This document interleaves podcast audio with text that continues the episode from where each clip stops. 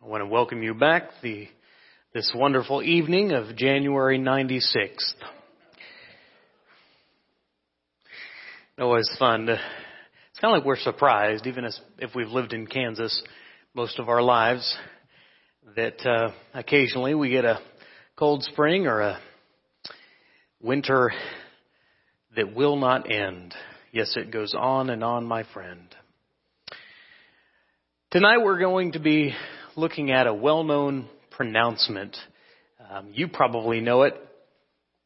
It was from Israel's worship service, and our scripture is going to be based in Numbers chapter 6. So if you're following along, you'd like to follow along, turn there to Numbers chapter 6.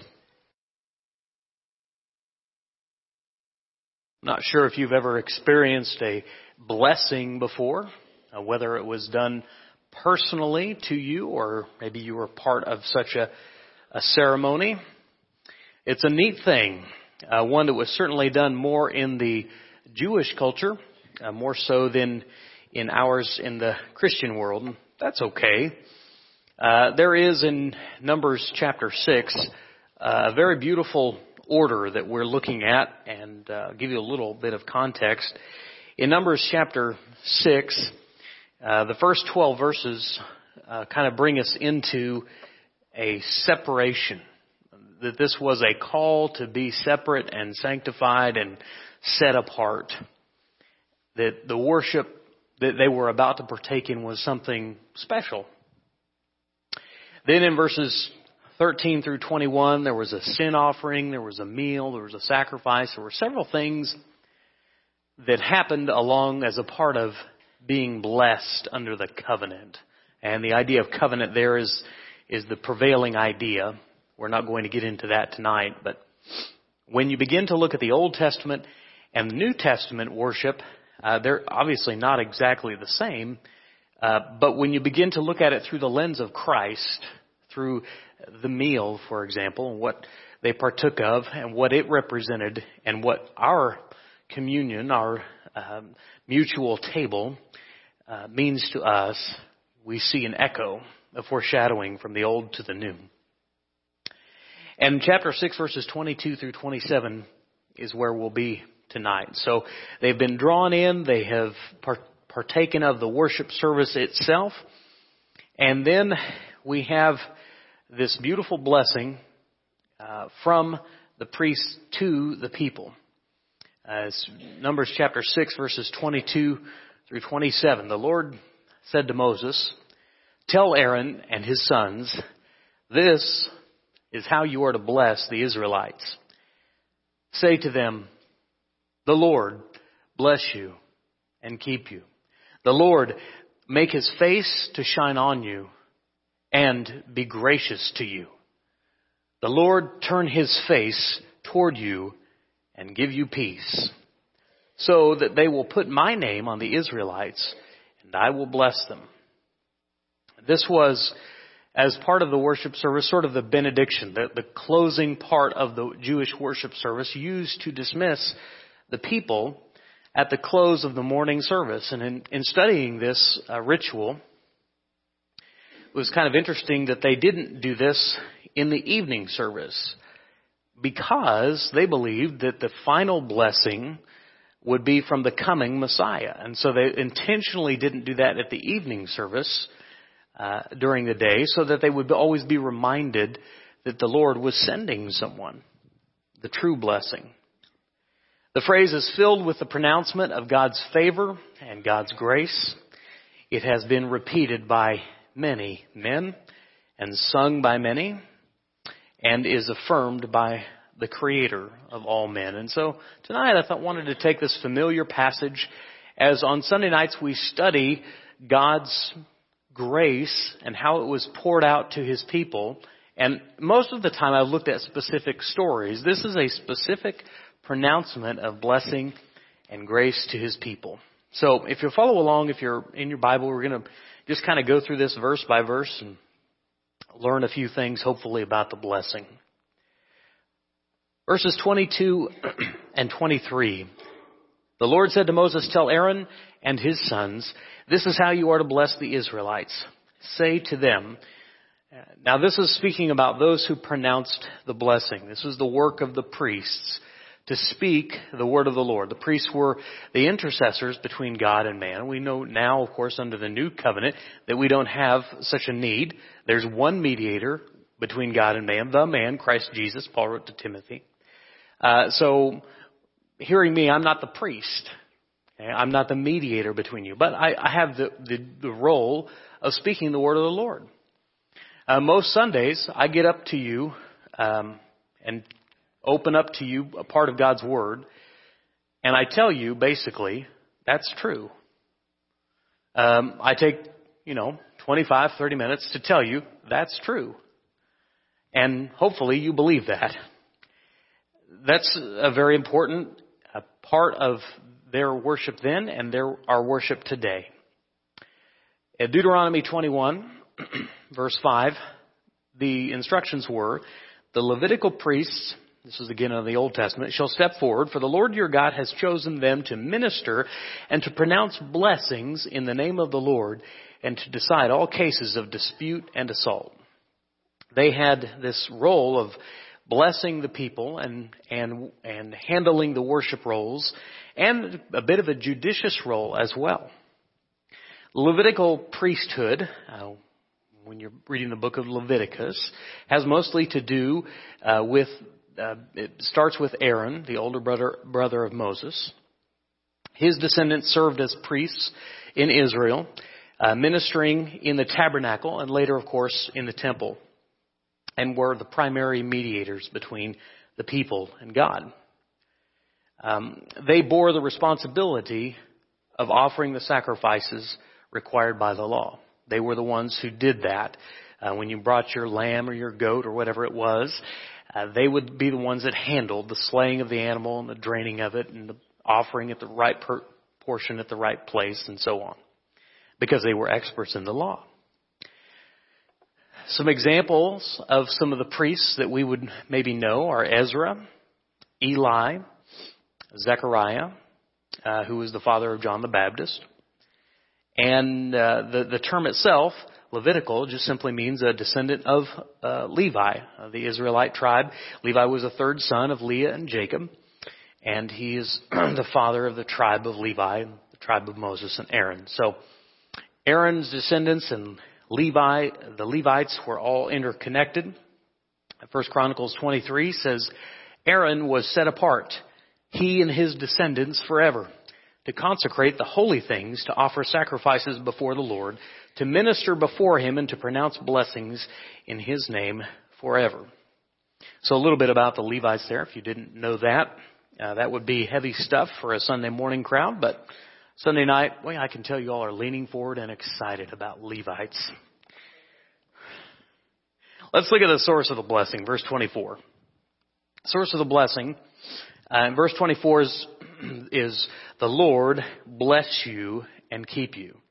Now, the immediate thing that we need to note here is that God is the, the root of all the blessing. It's not like God gave you a blessing. God is the blessing. Okay? Um, the blessing, and there's several examples where when God entered into a covenant with a, with one of his people, he would give them a name or he would pronounce a name to them. And it was in the, this pronouncement of a name where God gave part of his identity to them. Genesis chapter 12, the Lord said, I will make you into a great nation, and I will bless you. I will make your name great, and you will be a blessing.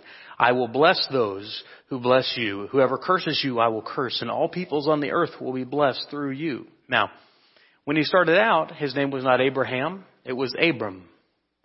But the, uh, the, I can't do it. It sounds like I'm coughing up something, but the aha is the, the portion of Elohim, uh, or Yahweh, and that was applied in the Hebrew to transform Abram to Abraham, which was the, um, the new identity that he had as a person of the promise, of the blessing.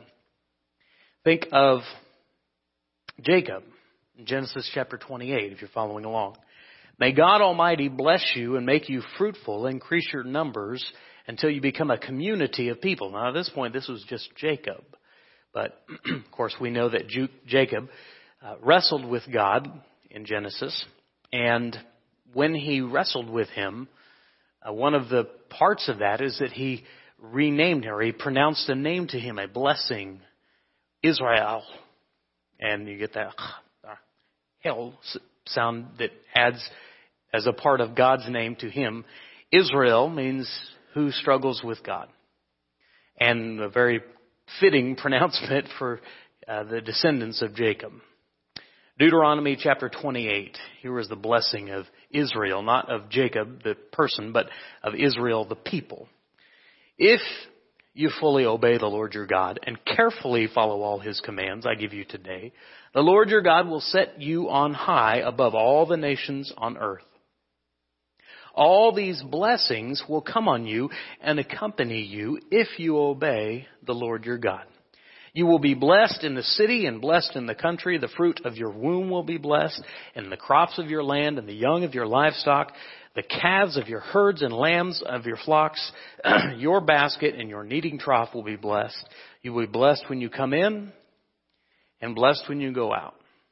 Again, the Lord's saying, with my identity, with my law, doing what I tell you to do, in obedience, the result of being together with me is, is just pure blessing for his people and for everything that they were, uh, every work that they committed themselves to, every uh, harvest that they brought in, every city that they came to, uh, their children, the crops, all of it was blessing.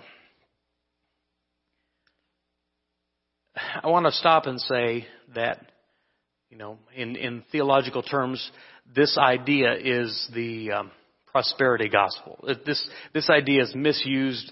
You know, if you turn on TV on Sunday morning, uh, before and after know your Bible, you know, if you just name it and claim it, baby, just you know, just pronounce it and and God will give it to you. God wants to bless every part. I mean, this is Joel Osteen kind of stuff, and and it it's very attractive on one level, but the problem, and here's the problem. What's you say? Well, what's the difference between that and what uh, God is saying in Deuteronomy 28? The problem is the focus is not on in in our modern world in the in the prosperity theology. Is that the focus is on the blessing. The focus is on the, what you receive, what you get out of it, and the focus here is on the blesser, who is the blessing, who's the greater blessing. So we understood that there are other characters that lost things, that lost a great deal of people and livestock, and you know, Job comes to mind and so forth. But he would still consider himself blessed because he had his relationship with the Lord. He could lose it all, but he could still fall to the ground and worship because he was blessed, and it was the Lord who was his blessing. The Lord bless you and keep you. Now, this idea is the idea of keeping you from evil, uh, from Evil, not just evil itself, but the destruction that comes from within evil's path. This is um, probably one that I can relate to on a personal level, and you can too if you're a parent. You know, you raise your children, you try to teach them good from evil. You want to, you want their lives to be blessed, especially if you're a God-fearing person. You believe that there's a blessing from living under His covenant and in Christ, and you'll be better if you do. And you know, you want your children to live that way, and yet you know that they're going to go to school with kids who don't believe. They're going to um, hear from a college professor with an axe to grind. You're going, you know, they're possibly going to be in dating relationships with people who are on, not on the same page when it comes to faith. And the blessing here is understanding that if we will commit to the Lord and do what He says and live with amongst people who are seeking to do the same thing, um, no matter how much evil there is in the world, the protection of the Lord will be a great comfort and peace to us. True protection comes from God alone. When you start out, you know, you baby proof the house. Now, how far do you want to take that? How, far do you want to protect your children from any possible bad thing that could happen to them? Some people baby proof their teenagers. Some people baby proof into adulthood. And That works for a while as long as you can control that environment that they're in. But you give them access to an unprotected environment, all you've really shown them is you, you modify the environment. What you want to do is bring your children to the Lord. Transform their hearts to be submissive to Him, to yield to Him. Then wherever they're going, you know, they're under, under a giant umbrella of protection. And don't misunderstand. I'm not saying bad things won't happen. But in the end, God's protection from evil is what will keep our children safe. Um, and and so as parents, this is hard to do. We really, really want control. Um, you know, this whole device. I mean, we we you know, kids at younger and younger ages get those devices. And one of the reasons is parents say, well, I want to be able to know where they are at all times. I want to be able to have communication with them at all times. And you get that, but you get a whole lot of other stuff too. Our role as parents should be primarily first to make sure that they're under the Lord's protection. The Lord bless you and keep you. Now, there's a lot of other applications for that, but I'm 39 years old and that's what you get for having a 39 year old preacher. Think about this from um, a great story, 1 Samuel chapter 2. Hannah had been sterile, unable to have children. And as heartbreaking of a situation as that was, I'm always impressed by her faith. Uh, what she did after she found out that she would have a son. Um, in 1 Samuel chapter 2,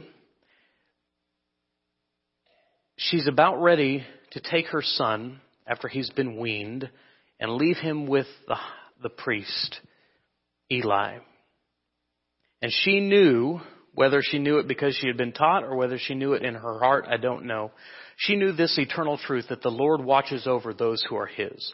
And she knew the safest place to protect him was not in her arms or in her home, but under the care of the Lord.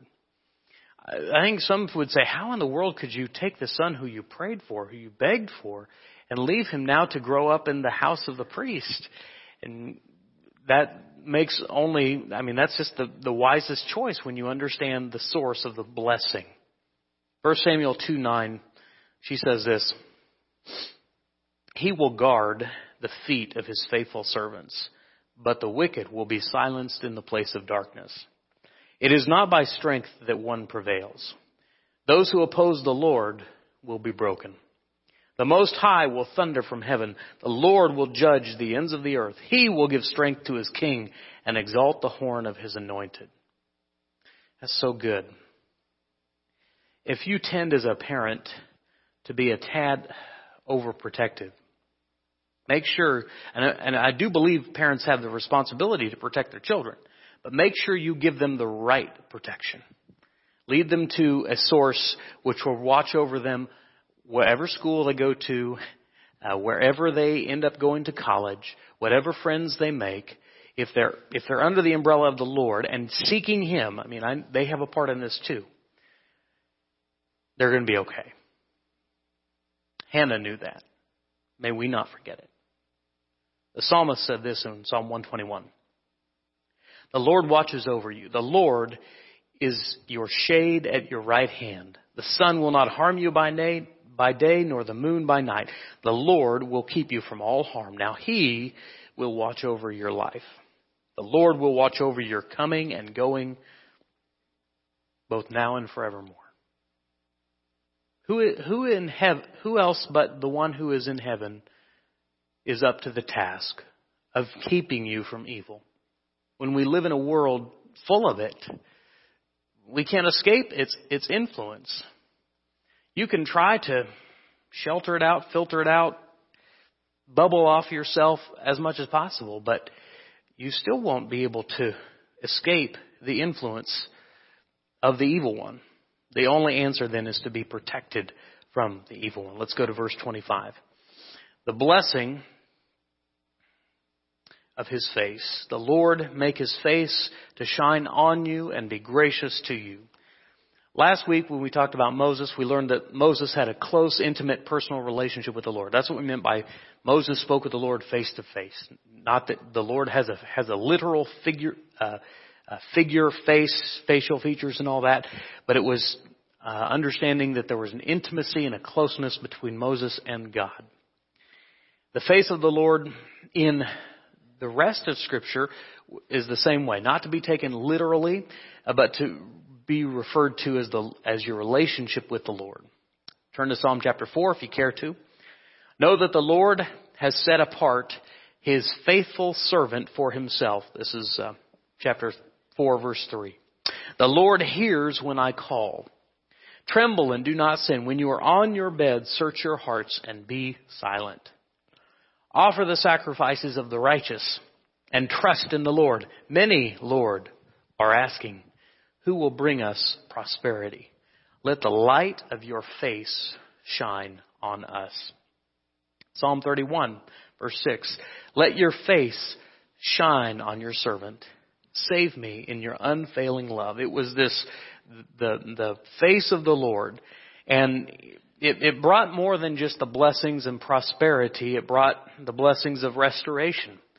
Psalm chapter 80 verse 3. Restore us, O God. Make your face to shine on us that we may be saved. When you messed up, what do you need to do? What do you need to, who do you need to seek? You need to seek the face of the Lord. Psalm 119 verse 135. Uh, his face brings the blessing of wisdom. Make your face shine on your servant and teach me your decrees. Psalm 119 says. Where do you, where do you need to go when you're just perplexed, when you're in the labyrinth of life, when you do not know which way to go, which step to take, which decision to make, you need to seek the face of the Lord. Psalm 25:16 tells us that his face brings us the blessing of comfort. Turn to me and be gracious to me for I am lonely and afflicted. Where do you need to go when you feel all alone? When you feel like you've been there's just no one else for you. Where do you need to go when you feel very abandoned in this world? You need to seek the face of the Lord. His face is the source of all blessings. I don't know if this weekend at conference, if any of you had the chance to see um, people that you haven't seen in a while, maybe since the last conference, or maybe it's been a few years. But um, I saw several this morning, and each time my reaction was just the same. It was just that, you know, I mean, just this this very natural smile. It is so good to see you again. It's so good to have, and it's just that connection in a moment, in a similar sort of way that uh, that that connection that brings satisfaction and fulfillment to the soul. In a much deeper way, when we seek the face of the Lord, uh, your soul smiles and is satisfied and will have this next blessing, the blessing of his peace. Psalm chapter um, 1, I'm sorry, in Numbers chapter 6, it says, The Lord turn his face toward you and give you peace. In Psalm 1, a well known psalm, says, Blessed is the man whose delight is in the law of the Lord who meditates on his law day and night. That person is like a tree planted by streams of water, which yields its fruit in season, whose leaf does not wither. Whatever they do prospers. For the Lord watches over the way of the righteous, but the way of the wicked leads to destruction. How is it that we can have peace in such an unpeaceful world? Well, the answer is the blessing of God. He watches over the way of the righteous. And everybody else, in Psalm 1 it says, uh, they, they blow away like chaff. The righteous man, he's like a tree planted by streams of water. That tree, you got these trees out in the parking lot, um, and they've been there now 20 years. And those trees have faced some pretty good winds. You know, you'll notice our banner didn't fare so well through the winds. Um, but those trees have seen a lot of winds, a lot of storms, a lot of bad things. But they're old enough and wise enough now. Their roots are down far enough that they don't fear the storm anymore. And maybe there's one strong enough to blow them down, but it's a lot harder. Psalm 1 says a righteous man is like that. He's like a tree planted by streams of water. The wicked are like chaff. They're just blown all over the place. They can't stand on anything. When we seek the face of the Lord, one of the, one of the sweet, sweet blessings is knowing. And I believe this is true. The longer we know Him and are in relationship, the more we see this work out. Hey, this storm's going to be over. I don't know when it's going to be over. and I don't know exactly how it's going to work out, but God's going to see us through. That's important.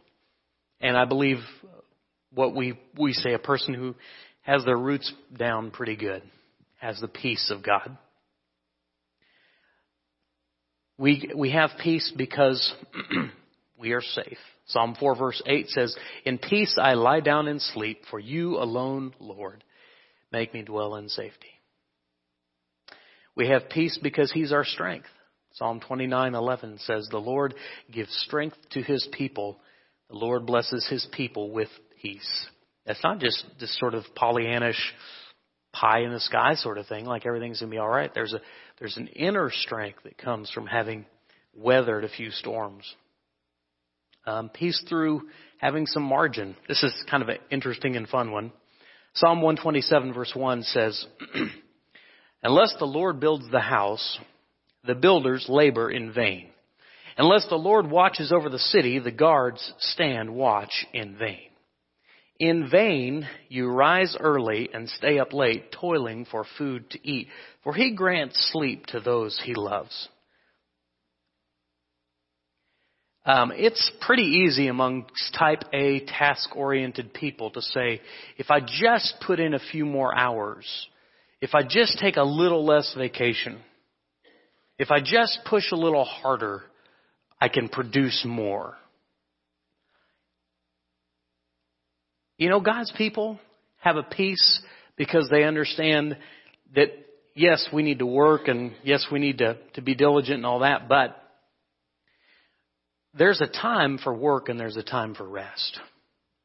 And God wired us to be people who live within the margins of our lives. Think about it. Shared this with our men's class on Wednesday nights. You're designed basically to live more or less 75 years. You know, if you're healthy and everything works out, about 75 years, give or take. And God wired you to spend 25 years of that going, just closing your eyes and doing nothing. Why is that? God set this principle of Sabbath amongst His people. I want you to, I want you to work diligently for six days, and on the seventh day, I want you to stop. Well, when we get more done, Lord, won't we bring in more harvest? Won't we do more good? Won't we have more money if we'll work all seven days? To which the Lord answers, Have you considered my servant Chick fil A?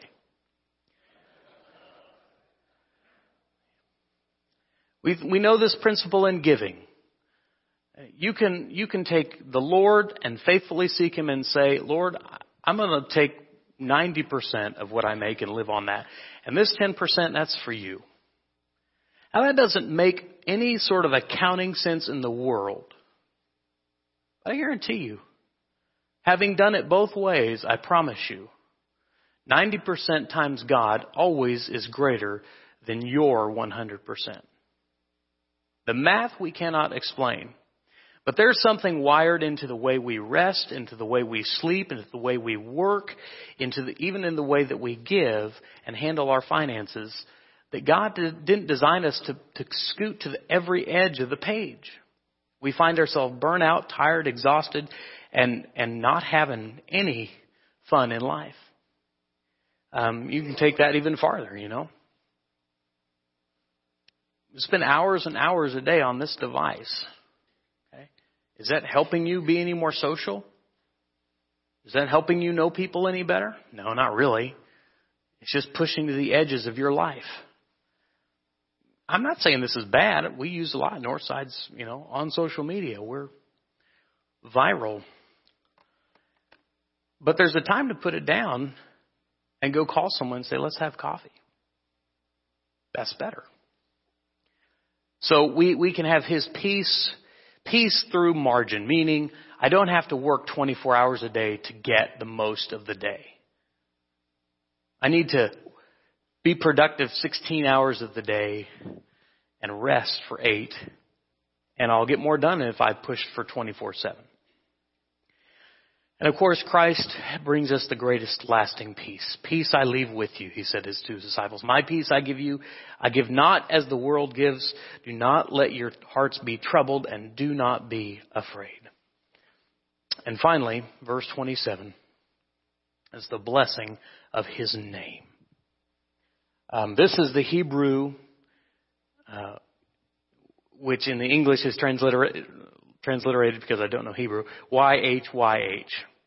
Um, and they read it differently than we, we read that from left to right. Uh, Hebrews read it from uh, right to left. So, uh, Yud He uh, again, I don't speak Hebrew, but this was his name.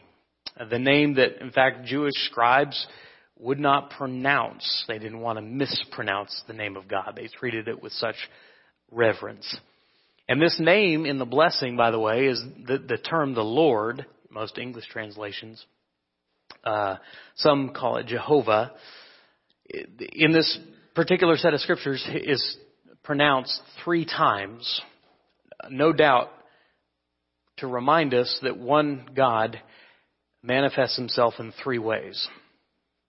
Um, in fact, I'm told that the rabbis who would read this or the priests who would read this blessing would do would pronounce uh, this word when they pronounce the blessing.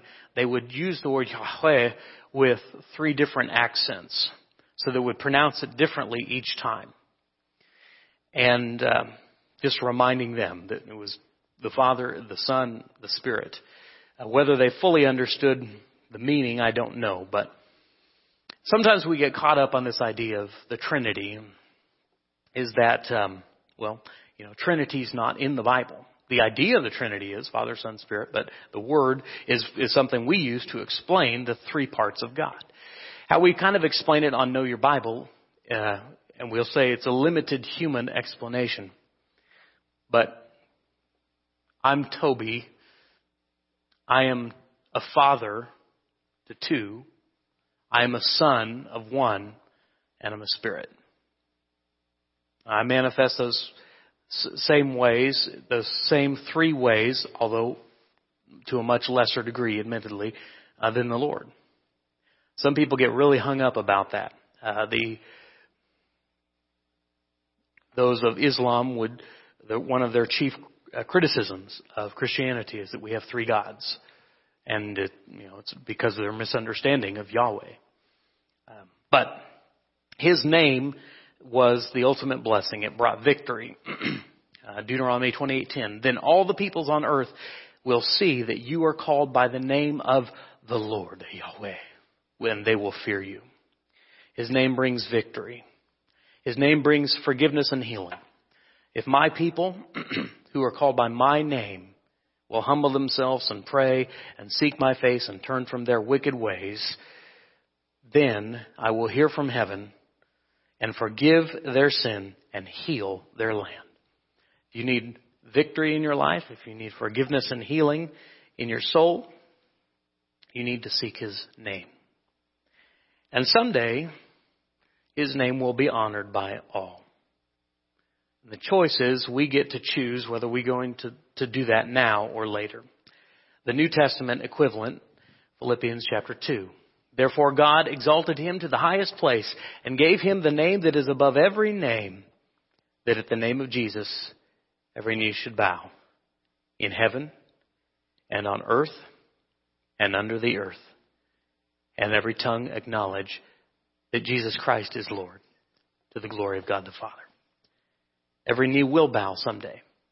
It's our choice whether or not we bend our knee in this world. But when Judgment Day comes, we're promised every knee will bow. So tonight, uh, when speaking about all these ideas of the blessing of His face and His name and so forth, I just want to give you one takeaway as we think about blessing other people. as we think about um, how we can apply this in our own lives. And that is this um, speak with grace. This week, choose wisely whether you're going to use your words to bless or to curse, to build up others or to tear them down. Our words have so much more power than we realize. Every week, someone will say something to me either in person or by note or by text or message or whatever about something I said during a sermon. And many times it, that, it was just kind of a castaway thought. It was something that I said that in the moment, um, I believe was from the Spirit. But He uses our words in ways that we don't fully know, if we'll let Him. So, make the choice tonight to use your words to be a blessing to others. Number six tells us that God will keep and be gracious and give peace. Our words can do the exact same thing. Not to the degree that the Lord does, but they can be gracious to people. They can keep people from harm and they can give other people peace. And you have to be intentional about doing that. Choose to let your words be full of grace and to improve wherever you go and whoever's life you speak into. Proverbs 16:24 says, "Gracious words are like honeycomb, sweet to the soul and health to the body." Mark Twain famously said, "I can go for 2 months on a good compliment." I'm not saying be sincere, insincere or flatter. I don't think that's helpful at all. But take the time to notice the good for people. Everybody's looking for all the problems. Those are quite easy to find. It takes more work and more diligence to use your words to bless people. And so that's what I want to challenge you with this week. Colossians 4 6. Let your speech always be gracious, seasoned with salt, so that you may know how to answer each person. James says that your tongue is like a fire. Fire can be used to warm and bring comfort, but it can also cause great damage and great scars. And you get to choose which type of fire your mouth will be. Christ is the true and greater blessing. One of the last things that he did was to bless his disciples. This is interesting. Luke chapter 24 verse 50 and following. When he led them out to the vicinity of Bethany, he lifted up his hands and he blessed them. And while he was blessing them, he left them and was taken up into heaven. I don't know why I never caught that before. You know, Acts doesn't tell us of this detail, but the end of Luke does. That as he was going up into the air, that he was pronouncing a blessing to his disciples. May we continue to, to follow in the model of Jesus. He has promised to return for the final blessing. And the real question is, are we ready? Do we know Him? He's the true, the last great blessing from God. Does He know? Does He know us? May He know us. And if you don't know Him, uh, no greater opportunity to, than tonight uh, than to yield in obedience your heart to His Word and to His truth.